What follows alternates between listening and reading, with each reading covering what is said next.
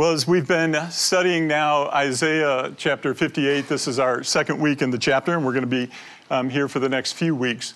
Um, it was fun for me to be able to uh, come back to this chapter um, and to study it once again. It's a familiar chapter that I've enjoyed coming to time and time again. Um, and in this particular time, I actually saw something in the passage that I haven't quite seen the same way before. And to me, that's just one of the joys of studying Scripture. I've been studying Scripture seriously now for over 35 years. And it's kind of like a diamond.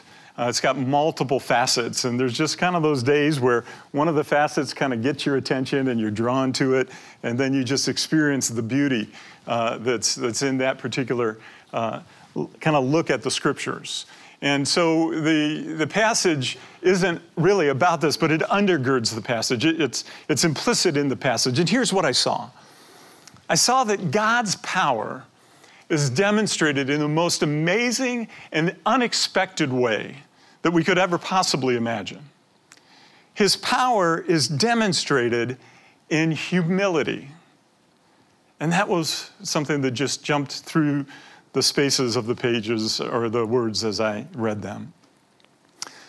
You see, if, if I were God, and all of us can be really glad that I'm not, um, you know, but if I were, I, I might think differently about how I might demonstrate my power. Uh, it might look like uh, something I saw a few weeks back. Um, I actually uh, went to a WWE event when they had the big extravaganza that went on all week long here. Well, I got a call from a friend, and he, he said, Jeff, uh, I have a couple of tickets. Would you and your son Michael like to come out? We've got box seats, and he's really into this. And so I said, why not? You know, I'm not particularly a guy who follows WWE, but this was my chance to take in that kind of unique segment of American culture, uh, unique look at Americana. And so uh, off we went and uh, we went to experience WWE that evening, and it was awesome. I had such a good time. In, in my favorite part of the night, uh, this was the NXT night for those of you that really follow it, and, and the champion of the NXT is Bobby Roode. Right, so you have all these matches kind of leading up to it, but this is the kind of the big event. And they really put on a show. So the ring is kind of in the center of the Amway Center there, and, and off to one end is kind of the stage that they've set up for the grand entrance when they walk out onto stage. And so Bobby Roode, being the champion that he is, just before he comes along, the lights start dancing all over the, the auditorium there, and the music starts humming, and the crowd, you can feel the anticipation building, and then poof, pyrotechnics go off, and then the song breaks out and hits his walk up song. It's the song every time that he wrestles, this is his song. And, and it's actually pretty cool. It's, it's called Glorious. And I won't sing it for you, uh, but that's kind of his moniker. And so you can see the bright white light that he comes walking out of as he walks out on stage as he saunters really slowly. And the whole place is singing his song, Glorious it was really a, a sight to be seen. And so I went up and I looked it up on Google, and it's really a, a, big thing. Now, let me warn you in advance if you listen to the song and start singing it, you can't get it out of your mind. It, will be with you for a couple days, so that's kind of a warning uh, in advance if you decide to do that. But I, I really enjoyed that. That was pretty cool. Um, sometimes I wonder why God just doesn't say enough and put on a cosmic display of his power that would just dwarf anything you see at these big main events. I mean, just a legion of angels together singing out in chorus, and God putting on a cosmic display of his power and glory in the heavens for all the world to see, and him standing up and just saying, I am God, follow me. I don't understand why God doesn't do that. That's not, however, as we know, how he's chosen to reveal his power. It's not a big main event like that. No, God does it in the most unexpected of ways. He demonstrates his power through humility. And this is perhaps best seen in the person of Jesus Christ. Paul, who wrote the book of Philippians and much of our New Testament, he was trained in the Mosaic Law, in the Old Testament. He was a Pharisee but he is also one of the leading writers for New Testament, um, the, the Bible and the New Testament. and he was deep in understanding God. And what he understood and what he knew is the person of Jesus was to embody all that the people of God for all time have been called to. And so he starts this description of Christ's humility by saying, Have this attitude in yourselves that was in Christ Jesus. He's speaking to us to be humble like him who, although he existed as divinity, although he existed as God, did not grasp equality with God or as a thing to be grasped. In other words, he didn't cling to his divinity, but he emptied himself and became a servant. In other words, he gave up his divine privilege to become our servant and becoming obedient to the Father and served us by obeying and going to the cross and dying in our place, is what Paul says in that passage. And he demonstrates for all time what true humility looks like. We like to say around here humility is not thinking less of yourself, it's not self abasement, it's just thinking of yourself less. And so Jesus demonstrates that. He didn't give up his divinity, he just didn't cling to its privileges. He didn't think less of himself. But what he was thinking about is not himself, but us. He thought of himself less. It says in Hebrews that for the joy set before him, he endured the cross. What kept him there was seeing the reward of being in relationship with you and me. That's the humility that our God demonstrates. That's the power that our God demonstrates. And for all of God's people for all time, he calls us to do the same, to demonstrate that kind of power with humility. Well, with that in mind, let's look at Isaiah 58 uh, the passage we're studying. If you have your Bibles, you can turn there. If, you, if not, you can look in our bulletin. I've put it in my notes so that I can read it. I'm getting old, I, I can't see the smaller font here. So let me read that to you. Shout it aloud and do not hold back. Raise your voice like a trumpet, declare to my people their rebellion, and to the descendants of Jacob their sins. For day after day they seek me out, they seem eager to know my ways as if they were a nation that does what is right and has not forsaken the commands of its God. They ask me for just decisions. They seem eager for God to come near them. Why have we fasted, they say, and you have not seen it? Why have we humbled ourselves and you've not noticed? Yet on the day of your fasting, you do as you please and exploit all your workers. Your fasting ends in quarreling and strife and striking each other with wicked fists. You cannot fast as you do today and expect your voice to be heard on high. Is this the kind of fast I've chosen? Only for a day for people to humble themselves? Is it only for bowing one's head like a reed and for lying in sackcloth and ashes? Is that what you call a fast? A day acceptable to the Lord? Is not this the kind of fasting I have chosen? to loose the chains of injustice and untie the cords of the yoke, to set the oppressed free and to break every yoke? Is it not to share your food with the hungry and to provide the poor wanderer with shelter? When you see the naked, to clothe them and to not turn away from your own flesh and blood? This is God's word. Can you see the heart of God in this passage? And can you see that his people were misusing their power? And in addition to that, they're trying to kind of do religious stuff to get more of God's power appropriated to them, more of God's blessing appropriated to them. They wanted God to come near them and bless them. For what?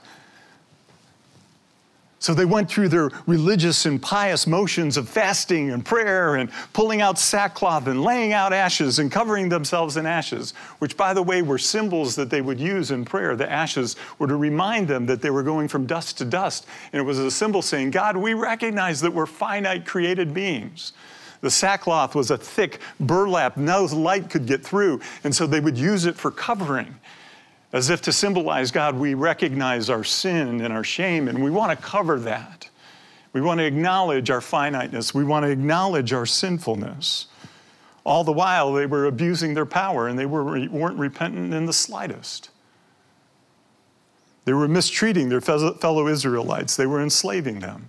That's what this idea of the yoke was. They were putting yokes, enslavement on people that couldn't pay their bills. And of course, they couldn't pay it off in that situation. They were mistreating foreigners whom God told them to be hospitable to. They were mistreating and seeking to find gain from their own families, for Pete's sake. And they had hearts that had become callous. They were indifferent to the needs of the homeless, indifferent to the needs of the hungry, indifferent to the needs of the poor. And that became the state of their heart. And all the while, they were trying to use God and they called it worship. Pretty sad state. Now, before we get too high and mighty in our, our critique of what was going on there, and it was bad, it's written for a reason. And whenever we read what happened to the people of God that have gone before us, it's there for our instruction as well. And so here, God invites us to examine our own worship. What's going on in our hearts today? Is our heart open and soft towards the injustices that are going on around us, to the oppression that we see all over the world and in our very society, to the people around us that have need? Or our hearts callous? What does our worship look like? God wants our worship to look like His humility, His strength and power, to worship Him in a different way, a way that imitates His character, a way that cares about these sorts of things. That's how God wields power. In humility and strength, he cares for the people who cannot care for themselves. And by the way, spiritually speaking, that's you and me. And I'm so thankful for it. So when we join God and we worship in Him in this way, it opens up our Christianity and our hearts to amazing blessing. And that's what I want to talk to you about today. I first experienced this uh, in, in, a different and a profound way. I came from a tradition that really emphasized the, the proclaiming of God's word, the proclaiming of the life changing message of the gospel, and that's central to what we do as Christians. But truth be told, we weren't as strong in the area of demonstrating the love of God to the world. But I, I got to see the power of that in 1998 through the most unfortunate of circumstances. Um, I had been a, I was the president of a, a, missions agency that did church planting all over the world and had spent a lot of time in the tiny nation of Honduras down in Central America. Um, and the church movement there had grown quite large. And I had traveled there frequently, had numerous friends.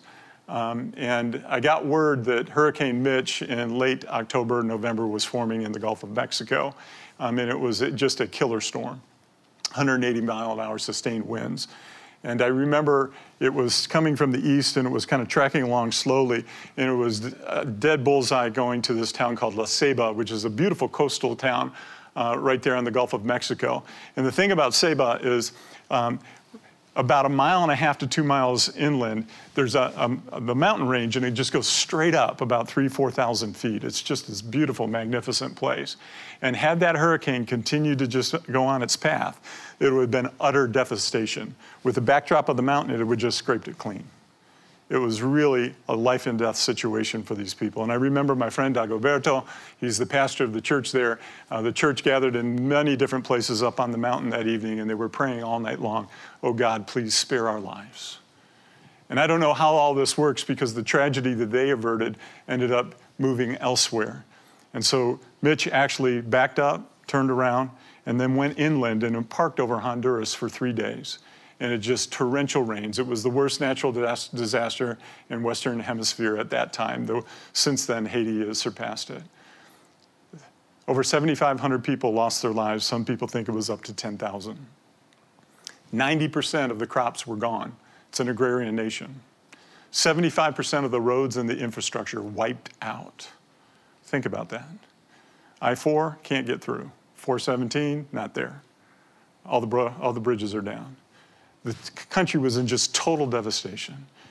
And so normally we hear these things because these things happen and it's on the CNN, it's on the news cycle for 24 hours, maybe 48 hours. And we get concerned and we get compassion, then the news cycle kind of moves on and, and it's the next natural disaster and we can get compassion fatigue in, in many of these cases. But for me, this time it couldn't go that way. These were my friends. These are the people that I loved. And, and, the news cycle moved on, but my heart couldn't. And I was so eager to get into the country, but the airport was closed. And so we waited on pins and needles. Finally, about uh, almost two weeks in, the airport opened up. I was one on, uh, on one of the first flights in. And I remember uh, kind of coming through the area on the first floor, up on the wall, about 10, 11 feet up, was the stain mark of the floodwaters that just two weeks prior had filled this place. And it was really a poignant reminder of what just happened. So I jumped in the car. We went over to the Olympic Stadium, about five miles from the airport, and there the entire compound was just filled with uh, a tent city. Uh, makeshift canvas tents had been set up, and thousands and thousands of families were there because they were displaced and homeless. And when we were there, it began to rain, and the rain would pelt against the thin, flimsy uh, canvas above our heads and it would seep down. And I just remember sitting and praying with these families, thinking, oh my goodness, what would it be like to be in their situation? And when you're faced with such horrific tragedy, your heart just wants to explode. It just feels so overwhelming. Thank goodness for Franklin Graham and Samaritan's Purse. What an organization. They were one of the first people in. They have their own planes. They flew in. They got their helicopters and everything else in there and uh, their immediate medical relief began to happen. And they chose our church to be their partner for their rebuilding effort of Honduras. And so for the next two years, we had the privilege of working alongside of them. We were able to provide temporary housing and medical relief for 200, or 250,000 and quarter million people. We were able to build 5,000 homes for the homeless and pass out over 3 million uh, Operation Christmas Child gifts to the children. It was really something to be a part of my role in the process is I went back to churches in America, was able to raise a million dollars for the various families that had need and helped to distribute that to help raise uh, or to meet some of those needs that were going on. What I saw was the gospel in power demonstrated. Two years later, we went into that same Olympic stadium that once housed the tent city, and Franklin put on a crusade like his daddy Billy Graham an old fashioned crusade, and the stadium filled with 50,000, 55,000 people both nights. And the next morning, as we had breakfast, he said to us, It's by far the most successful crusade he had ever been a part of. Why? Well, for two years, he showed them the love of Christ. For two years, he came and lived with them and came alongside them and showed them and pointed to them that God cares about your need. God cares about the situation you're in and we're going to be the hands and feet of Jesus, and we're going to stand with you. What a powerful, powerful lesson. Telling the gospel is central, demonstrating the gospel is equally important. And it's through that demonstration that we rise up and care for the oppressed and we stand against things like injustice. Listen to what N.T. Wright, the theologian, writes. He says, When God wants to run the world in his way, he doesn't send in the tanks, He sends in the meek, the mourners, the peacemakers, and the people hungry for justice. By the time the bullies wake up and realize what is going on, they've set up schools, they've built hospices, they've made peace, and brought warring armies back together again. Isn't that cool? I just love that. And the message for us this morning is God wants us to respond and worship to Him in this way. And the danger that we run here is because I know when I'm sitting where you're sitting, it's like, oh, that just feels like one more thing I've got to stuff into my already very, very full life. And, and I get it. All right? I know many of you are already full. There's not room for one more thing. I was just at a Summit Connect group down in Lake Nona last Sunday, and, and all the couples in the group, there's like eight couples, they all have children two years and younger. And those little rascals will tire you out. It's hard chasing them around, right? And so you sit here and you hear this kind of message, you go, Lord, I'm tired. I don't have. All right, so, so for you where you're at, I don't think God wants you to put one more thing on top of your already busy schedule. I really don't.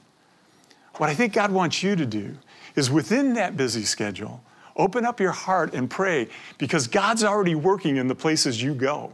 God's already working in the places where you live. Ask God to show you where He's working and how you can join Him in doing that. Isn't that helpful? He's not asking you to put one more thing on an overly stuffed schedule. He's asking you to be aware within the schedule you have. Now, the good news is you're not going to always be full to the brim. There's going to be capacity, and we have choices to make as to how we create capacity in our lives. And so, what I want to spend the balance of our time is, is helping us to understand the motivations why we serve The motivations why we get aggressive with our schedule and we create capacity when it's possible to do so. When we prioritize service as Christians as an act of our worship. So here we go. I want to I want to share three things with you and we're going to go pretty quick here. The first reason why we serve is it's good for the people that we serve. We're able to bring to them in tangible ways the love of God and the mercy of God. And I'd like to meet, I'd like for you to meet someone. Uh, his name is Francisco. And so I told you the story of Honduras. He's one of the guys uh, that we were able to help. He is a farmer uh, that lives in this little mountainous uh, village up in the jungles, about an hour outside of one of their uh, big cities, San Pedro Sula, uh, in this little village called Chinda. And they were devastated by Hurricane Mitch. He lost his house. His house was down by the river. It got swept away. He told me the story of how he barely got out of there with his life. And many people in the village uh, suffered greatly during this time. And so um, Francisco was very, very thankful for all the things we were able to do for him. One of them was uh, that we were able to build a home uh, for him. So here's the home that uh, we were able to build for Francisco. I know it doesn't look like much, but in that village, this was a really great house, right? Because it didn't leak. Um, it gave him shelter from the elements, and it gave him a roof over his head, and a place to cook, and a place to uh, care for his family. It was actually a pretty nice home in the place where he lived in Chinda, and uh, we were able to help build that for him. And so not only did we able to, were we able to build him a home, Francisco came to know the Lord. He became a Christian. And, um, and, it's really cool. So the next slide is a picture of him in his new house with his granddaughters. And what's cool is we not only were able to see a number of people come to Christ, we were able to start a church there with all the people who become Christians. And so this is his daughter. Francisco couldn't read. And so his granddaughter, who could read, would read the scripture and they would gather together in homes and they would discuss it there. Uh, just one of my favorite pictures. Isn't that beautiful? Um, and so here we just see the power of God. What a delight to be able to be used of God in this way. When we see God take our meager efforts, and to make a difference in the life of a suffering person. That's just motivating. There's just something about that that's right, and we know deep within our heart this is what we're here for. This is what's going on in the mind and the heart of our God. That He loves people with a love that we can't even begin to imagine, and He draws near to us when our life is difficult. When we're at our lowest point, God is there but he wants to send us his people. And I see moments like this as those thin spots between earth and heaven, where heaven comes near and we're able to get just a, a vague glimpse of what is to come, what is in the mind of our God. And it's just so rich, it just fills our souls because we know this is what we were created for. We know this is what God intended for us, his people, to be involved with and to be about. And so that is why we do this. It is good for those that we serve. And we become like our God when we choose to give our lives and our worship in this way. So not only is it good for those that we serve, another cool thing is it's really good for our community. It's good for us. It's good for this place. We like to say around here that the secret to having deep and abiding and meaningful relationships is to be united around a common purpose. I, I just love that. If you're pursuing relationship, kind of the traditional standard way, hey, there's somebody that seems pretty cool, that'd be a fun group to be a part of. Yeah, that kind of works, but oftentimes those just end up being shallow and not very deep relationship. You ever notice that? Here's the secret to deep relationship, and it's in the scripture. It's when we unite around a common purpose. First and foremost, you're going to find yourself being friends with people that you otherwise might not have pursued uh, because of the external things that may have drawn you to that relationship. So you get a breadth of relationship that's different. But it's not only broader, it's deeper. There's just something that happens when we unite in purpose. And so OJ and I were going over the message here um, this Wednesday when we went out to lunch, and I said, OJ, where has this happened at Lake Mary? Where have you seen that here? And I know I'm looking around the audience and I'm seeing many of the faces that he had in mind when he shared with me the stories. He just said, You know, when, when we were in the high school, There's just something about when we would go out and just get there early and we'd sweat together and we'd roll out chairs and we'd put up the pipe and the drape.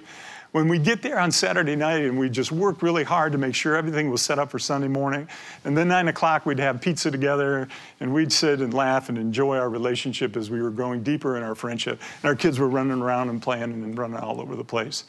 He said, I just, I just treasure those days. He said, but one just happened recently too, that, that when they kind of told us we couldn't be here while they were testing for sinkholes.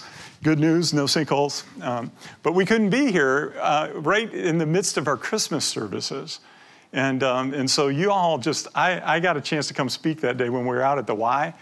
Unbelievable. And to OJ, that just signified just how committed you guys are to making this place happen.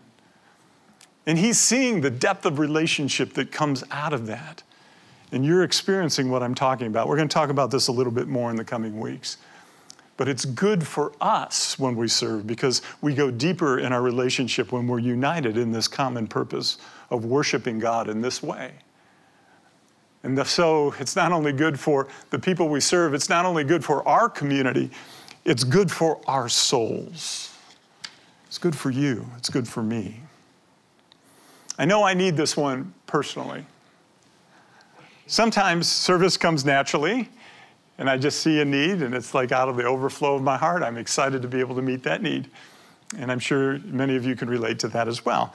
Uh, but truth be told, the other times it's a choice. Many times it's a choice. It's a choice to serve my wife and kids. It's a choice to serve my coworkers. It's a choice to serve the people around me. Because a lot of times in my humanness, my first instinct is to care about me. But God's saying, let me take care of you, and I want you to focus on others. And so this is something that's cultivated. In this sense, it's a spiritual discipline, like going to work out and like uh, pursuing a healthy lifestyle. And it's not our first instinct by nature, but it's cultivated. And if you get in the regular habit of making these little choices day by day, moment by moment, situation by situation, in time you move from acts of service to actually becoming a servant so that your character changes and it begins to define who you are. So, why is this good for our souls? Why is it good to become a servant? Well, I think a couple of reasons. In our society, it's easy to become self sufficient, isn't it? I mean, we've got so much material abundance, we've got so much provision that we don't really have a sense of our need of God in our culture. And so that's one reason. Another reason is many of you have responsibilities for others. Many of you have responsibilities, um, and, and dare I say, power in the life of other people. And that's some pretty heady stuff. You see, self sufficiency and power are both petri dishes for the plague of pride within the human heart. And it's something that, if we're not careful, it needs to be checked and checked regularly. You see, we think greatness in our society is going to make us secure. We think our net worth is equal to our self worth, but it's not. It's only an illusion that tempts us to draw our hearts away from God and to put our worship in those things as opposed to the worship the way God wants us to. And so that's why Jesus called us in Matthew 25 and many other places that if you want to be the greatest among you, be the servant. Leadership in God's world is service. Listen to what Dallas Willard says. He says, But I believe the discipline of service is even more important for Christians who find themselves in positions of influence, power, and leadership. To live as a servant while filling socially important roles is one of the greatest challenges any disciple will ever face. We train ourselves through our service to exercise great power without corrupting our soul. Isn't that great? That's why we serve. Jesus demonstrated this kind of service, a spiritual authority that's not found in position or title, but a towel that was wrapped around his waist as he washed his disciples' feet. And so every time we serve, we remind ourselves that we're not all that. We too are in need of service. We need rescue. There's something we cannot do for ourselves that only God can do for us. And so we lean into Him. It helps us to stay grounded and humble.